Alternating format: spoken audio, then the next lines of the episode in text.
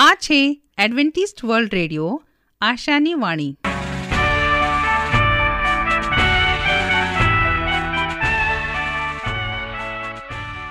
અમારા આજના પ્રસારણમાં તમારો હાર્દિક સ્વાગત છે. આજે તમારા માટે અમે ખૂબ સુંદર સ્વાસ્તિક અને આત્મિક વિચારો લાવ્યા છીએ. પણ તે પહેલાં સાંભળો, દેવની સ્તુતિમાં આ સુંદર ગીત.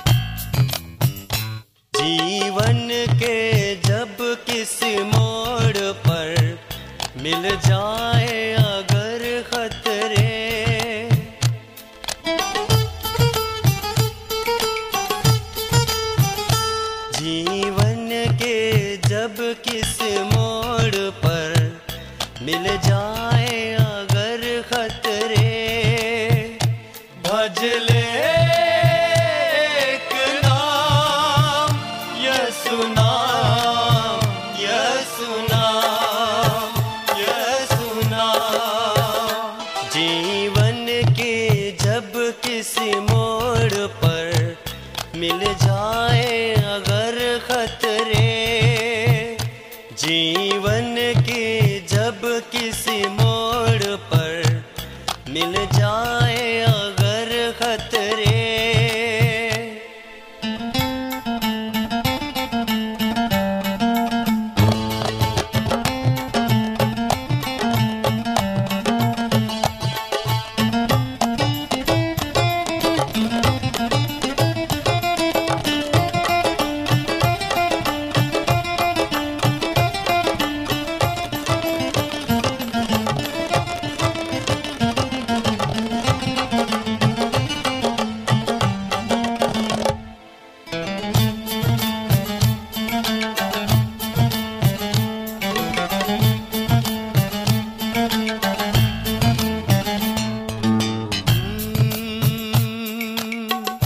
हर तरफ है अन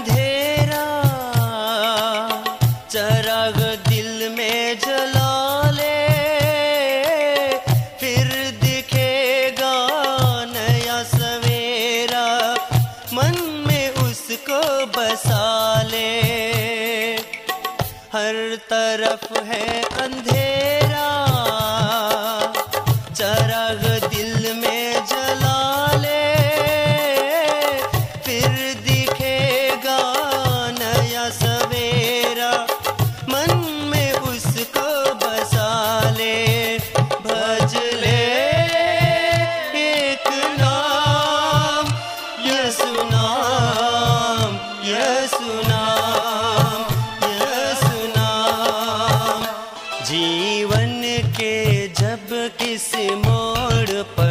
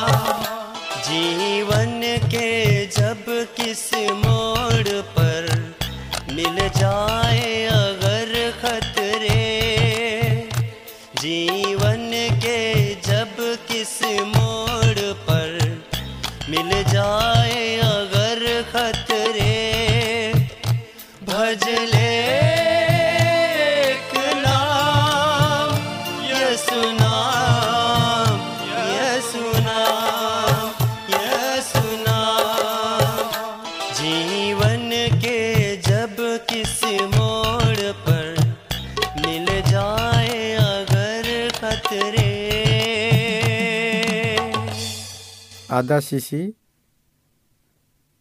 આદાશીસી એટલે માથાનો દુખ, અડધો ભાગ જ્યારે દુખે છે, તેને આદાશીસી કહે છે. આદા આદાશીસીના ઉપાયો, એમાં આપણે પહેલો ઉપાય જોઈએ, આદુનો રસ અને તુલસીનો રસ સૂંઘવાથી અને નાકમાં ટીપા નાખવાથી આદાશીસી અને માથાનો દુખાવો મટે છે. બીજો ઉપાય, દ્રાક્ષ અને ધાણાને ઠંડા પાણીમાં પલાળી પીવાથી અડધા માથાનો દુખાવો મટે છે. ત્રીજો ઉપાય આપણે જોઈએ, હિંગને પાણીમાં મેળવી નાકમાં ટીપા નાખવાથી આધાશીશી મટે છે. ઠંડા દૂધમાં સૂટ ઘસીને તે દૂધમાં ત્રણ ચાર ટીપા નાકમાં નાખવાથી આદાશીશી મટે છે. નારિયેળનું પાણી પીવાથી અથવા લવિંગનું તેલ ઘસવાથી માથાનો દુખાવો મટે છે. રોજિંદા જીવનમાં સ્વાસ્થ્યની સંભાળ રાખવા માટે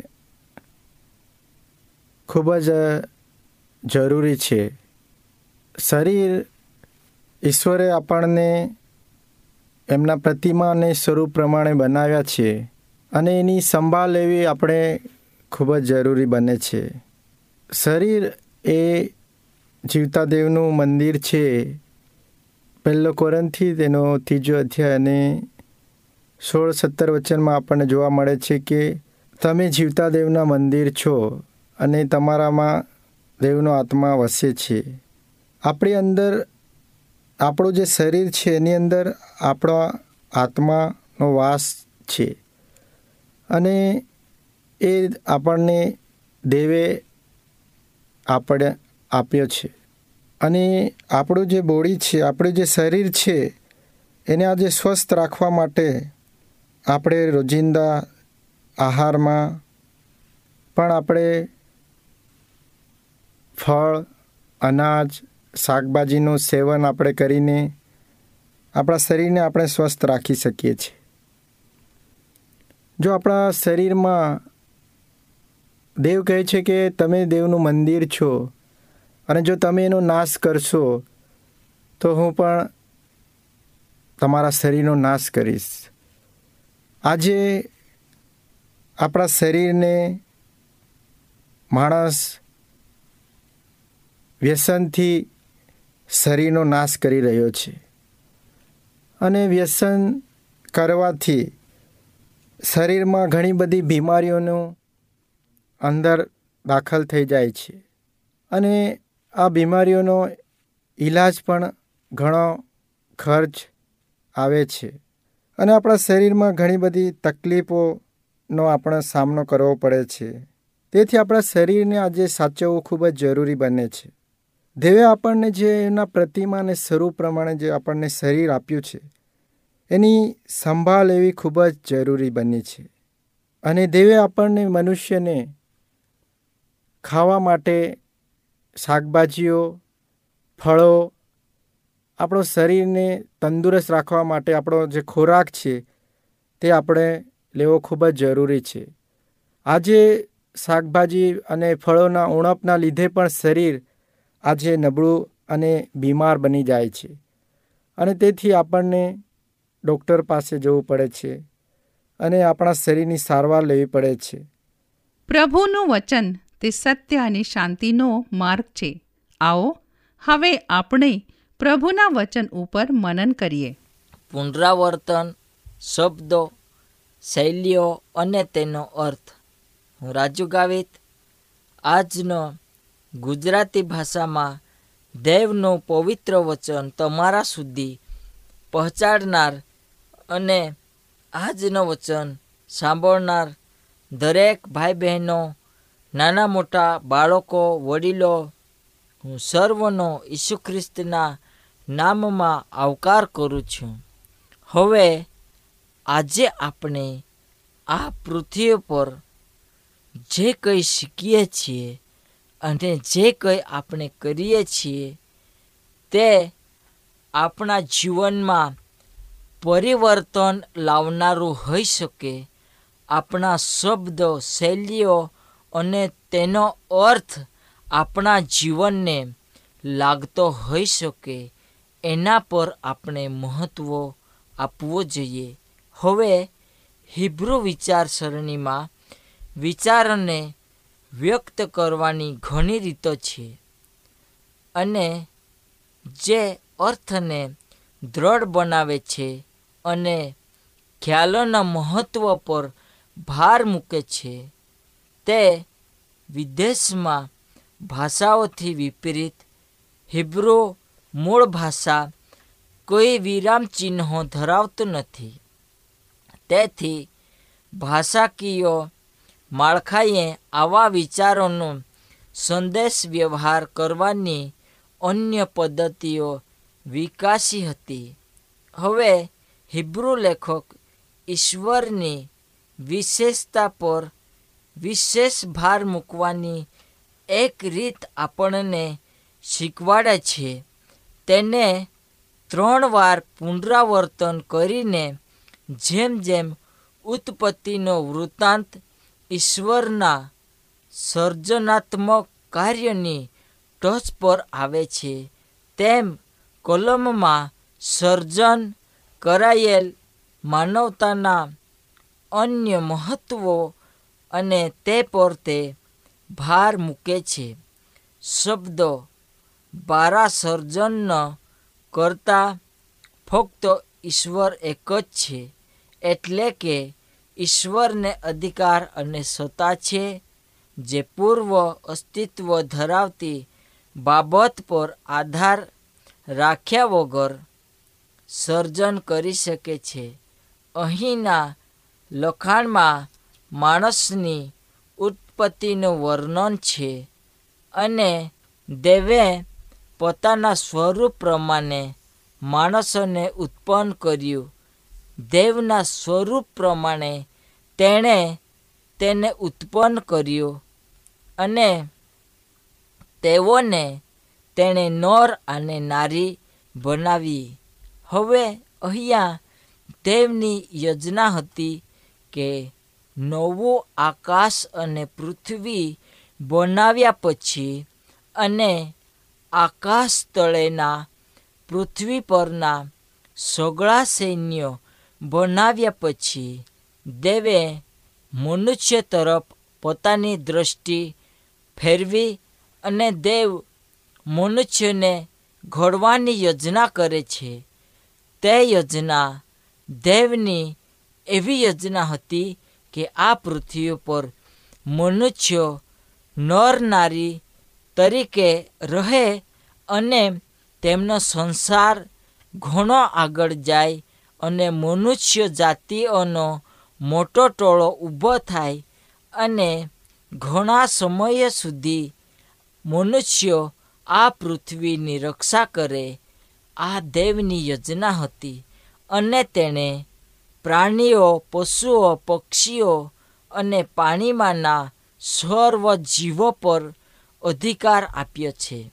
હવે અહીં ઉત્પન્ન શબ્દ ત્રણ વાર પુનરાવર્તન થાય છે. તેની નોંધ આપણે લઈએ. મૂસાઈએ આમ ભાર મૂક્યો કે ઈશ્વર દ્વારા મનુષ્યને ઉત્પન્ન કરવામાં આવ્યો અને ઈશ્વરના શબ્દો એવા હતા કે તેણે જે કહ્યું તે સઘળું ઉત્પન્ન થયું. હવે ઈશ્વરના સ્વરૂપ પ્રમાણે તેને માણસોને ઉત્પન્ન કર્યા. આનો અર્થ એ છે કે દેવ આપણા શરીર પ્રમાણે અને આપણા સ્વરૂપ પ્રમાણે દેવનું સ્વરૂપ છે. આ સત્યતાઓ પર આપણે ભાર મૂકીએ. કારણ કે આપણે દેવની પ્રતિમા પ્રમાણે સર્જાયેલા છીએ. હવે યશયાના દર્શન તથા તેડવામાં સરાફો શબ્દનું પુનરાવર્તન થાય છે. પવિત્ર પવિત્ર પવિત્ર છે. સૈન્યના દેવ. એવું યશયા છઠ્ઠો અધ્યાય અને ત્રણમાં તે કહે છે કે અહીં ભયાવહ ઈશ્વર જેની હાજરીથી મંદિર ભરાઈ જાય છે, તે ઈશ્વરની પવિત્રતા પર ભાર મૂકવામાં આવ્યો છે. આપણે યશયા પ્રબોધકના શબ્દ પણ આ પવિત્રતા જઈ શકીએ છીએ કે તે સર્વશક્તિમાન ઈશ્વરની હાજરીમાં ઊભો છે અફસોસ છે, મને મારો આવી બન્યો છે અને ચારિત્ર્યનો સામનો કહે છે, તે પોતાને અશુદ્ધપણા જેવા ગણે છે. આમ અહીંયા આપણે પાઉલ દ્વારા પાપી માનવી અને તારણની જરૂરિયાત વિશે પ્રદર્શન કરવામાં આવે તે પહેલાં રોમ તેનો પહેલો અધ્યાયથી ત્રીજા અધ્યાય સુધી આપણે વાંચીએ. આપણે બાઇબલ માનવ પતિત સ્વભાવને અભિવ્યક્તિ આપતા જઈ શકીએ છીએ. યશયા તે આપણને જણાવે છે, સારા વ્યક્તિમાં પણ આપણને તે એક ભૂલો અને આપણા જીવનની અંદર થયેલા ઇતિહાસના પાપો આપણે દેવની આગળ કબૂલાત કરીએ. દાનિયલ ત્રીજા અધ્યાયમાં તે નબુખાદ રાજાએ જે મૂર્તિ ઊભી કરી હતી, અલગ અલગ વિધિતાઓ સાથે, એટલે આ શબ્દ સમૂહોનો પરિવર્તન, જોવા તથા પ્રગટ થયેલી મૂર્તિની વિરુદ્ધમાં નબુખેદારની પ્રક્રિયામાં તે કામ કરે છે. હવે અહીંયા દસ વાર પરિવર્તન માનવજાત દ્વારા પોતાને ઈશ્વર તરીકે પૂજવા માટે પોતાના દેવતાઓ બનાવવાની માંગ પર ભાર મૂકવામાં આવે છે. હવે દેવની આજ્ઞા મૂર્તિ પૂજાને નકારે છે અને દેવતી અને જે આ પૃથ્વી પર કામ કરે છે તે સગળાઓ આ પૃથ્વી પર આપણા દેવના પાછળના છે અને તેઓએ આ પૃથ્વી પરના લોકોને ખેંચ્યા છે. અથવા કબજે લીધા છે. હવે આપણને પવિત્ર વચનમાંના શબ્દો હંમેશા સંદર્ભોમાંથી આવે છે. તેઓ જાતે ઊભા રહી શકતા નથી. તેઓ શબ્દનો તાત્કાલિક સંદર્ભ, વાક્ય છે અને તે આ એકમને છે, જેને પહેલાં સમજવાની જરૂર પડે છે. ત્યારબાદ એકંદરે એકનો વ્યાપક સંદર્ભ હોય છે, જેમાંથી વાક્યની સૂચના અને રચના થાય છે. તેમાં લેખક અને વિભાગ અધ્યાય અથવા અધ્યાયની શ્રેણી પણ હોઈ શકે છે. ભૂલ ભરેલા તારણો પર આવી ન જવાય તે માટે શબ્દ અને વાક્યોના સંદર્ભને શક્ય હોય તો તે રીતે આપણે એક દેવના તથા એક શિષ્યને માન આપી શકીએ. આપણે અગાઉ જોયું તે પ્રમાણે અહીંયા આપણને ઉત્પત્તિ પહેલો અધ્યાય અને સત્તાવીસ કોલમમાં જોવા મળે છે. શબ્દનું પુનરાવર્તન માણસની ઉત્પત્તિ પર ભાર મૂકે છે. હવે ફક્ત પુરુષ આદમનો ઉલ્લેખ કરવામાં આવ્યો છે. કેમ કે હવાને પાછળથી ઉત્પન્ન કરવામાં આવી હતી અને દરેક ફકરામાં બંને અધ્યાયના સંદર્ભમાં પણ આપણે દેવની આત્મા અને હોવાના કામ વિશે જાણીએ છીએ. માનવતા એટલે આદમ જે એક વ્યક્તિ છે, જેની પાછળથી વંશાવળીમાં પુષ્ટિ થઈ અને તે આધિપિતા કહેવાયો અને ઈસુના સંદર્ભમાં જે બીજો આદમ તરીકે ઓળખાય છે તે એટલે ઈસુ ખ્રિસ્ત જે મનુષ્યએ પાપ કર્યા હતા, પાપમાં જીવન જીવ્યો હતો, તે સગળાની ઓળખ ઈસુ ખ્રિસ્ત વધસ્તંભ પર લઈ જાય છે. જેમ આદમ શબ્દો કોઈ ચોક્કસ કલમમાં જોવા મળે છે અને ખરેખર હવાની સંપત્તિનો સંદર્ભો ઉત્પત્તિ એક અને બે અધ્યાયમાં વિશાળ વૃત્તાંત જોવા મળે છે. તે એક વિશાળ, એકદમ મુજબ અને દ્વારા આપવામાં આવેલું છે. આમ, એકમ વધારાની વિષય વસ્તુઓ, વિચારો અને વિકાસના અર્થઘટનને માહિતી પૂરી પાડી શકે છે. ઉત્પત્તિ તેનો આપણે બીજો અધ્યાય ચારથી ને પચીસ તરફ દ્રષ્ટિ ફેરવીએ છીએ, તો ત્યાં આપણને અલગ રીતે શીખવવામાં આવે છે. કેટલી વાર બીજો ઉત્પત્તિ વર્ણન કહેવામાં આવે અને હકીકતમાં ભાર મૂકવાની બાબતોનો તફાવત હોય છે. આવા આ એક મહાન વચનો આપણા જીવનની અંદર આપણે કઈ રીતે મુકામ હાસિલ કરી શકીએ અથવા આપણે આપણા જીવનમાં દેવની સાથે ચાલી શકીએ છીએ.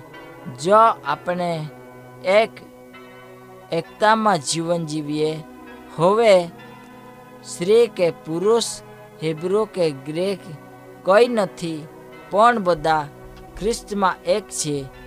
આ વચનથી ચાલે તો આપણને દેવના રાજ્યમાં ભાગ મળશે. આપણે બધા પાપી છીએ, ભૂલનો પાત્ર છે અને આવી પરિસ્થિતિમાં જીવીએ છીએ. એટલા માટે પ્રભુ આપ સર્વને આશીર્વાદ આપો, પ્રાર્થના કરીએ. મહાન દયાળુ ઈશ્વર પિતા, આજનો દિવસ બદલ આભાર માનીએ. અમે તમારી પાસે આવીએ. જે વચન શીખ્યા, આ વચનને પ્રભુ તો આશીર્વાદ આપજે. Amen amen.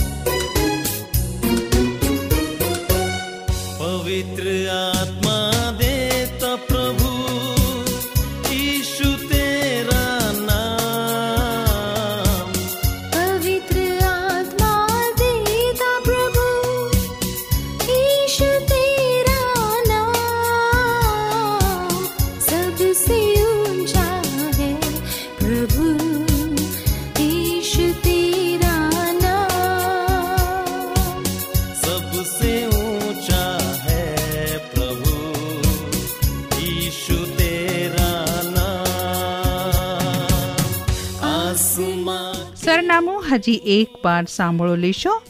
Adventist World Radio, post box number એક ચાર ચાર છે સેલેસબરી પાર્ક, પુણે ચાર એક એક શૂન્ય ત્રણ સાત.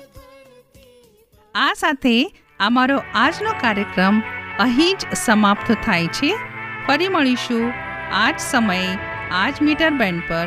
ત્યાર સુધી પ્રભુ તમારી સાથે રહે.